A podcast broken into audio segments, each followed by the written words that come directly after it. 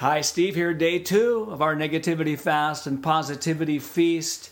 The devotional out of Igniting Faith in 40 days is day two, a lying apple tree.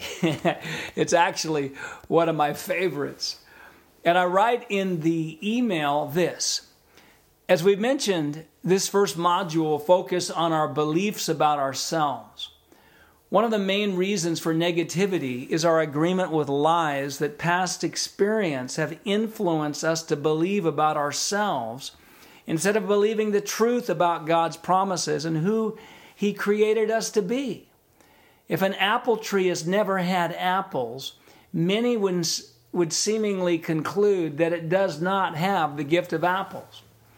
Taking this thought further, what would happen to a baby if he determined his future based on the past? He would think, I have never walked before, so I don't have the gift of walking. I must only have the gift of crawling. no, a baby gets his identity by looking at his parents. And we too determine our future not by looking at the past, but our Father God to determine what we will do and who we actually are. Those who filter their beliefs about themselves through the lens of past experience will be more negative than those who focus on God's promises and the belief that they will mature into the lifestyle and beliefs Jesus walked in. After all, we are made in His image. Today's lie to fast is this if I don't see evidence in my life of who God says I am, it must mean that's not who I really am. Let me let's read that again. If I don't see evidence in my life of who God says I am, it must mean that's not who I really am. yes. Ha. That's the light of fast. Here's the truth to feast on. I am made in God's image. I am who God says I am. Think today about who God says you are.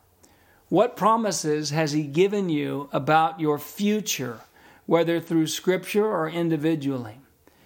Wendy often uses the example of how God told her to declare that she was an author before she had ever written a book.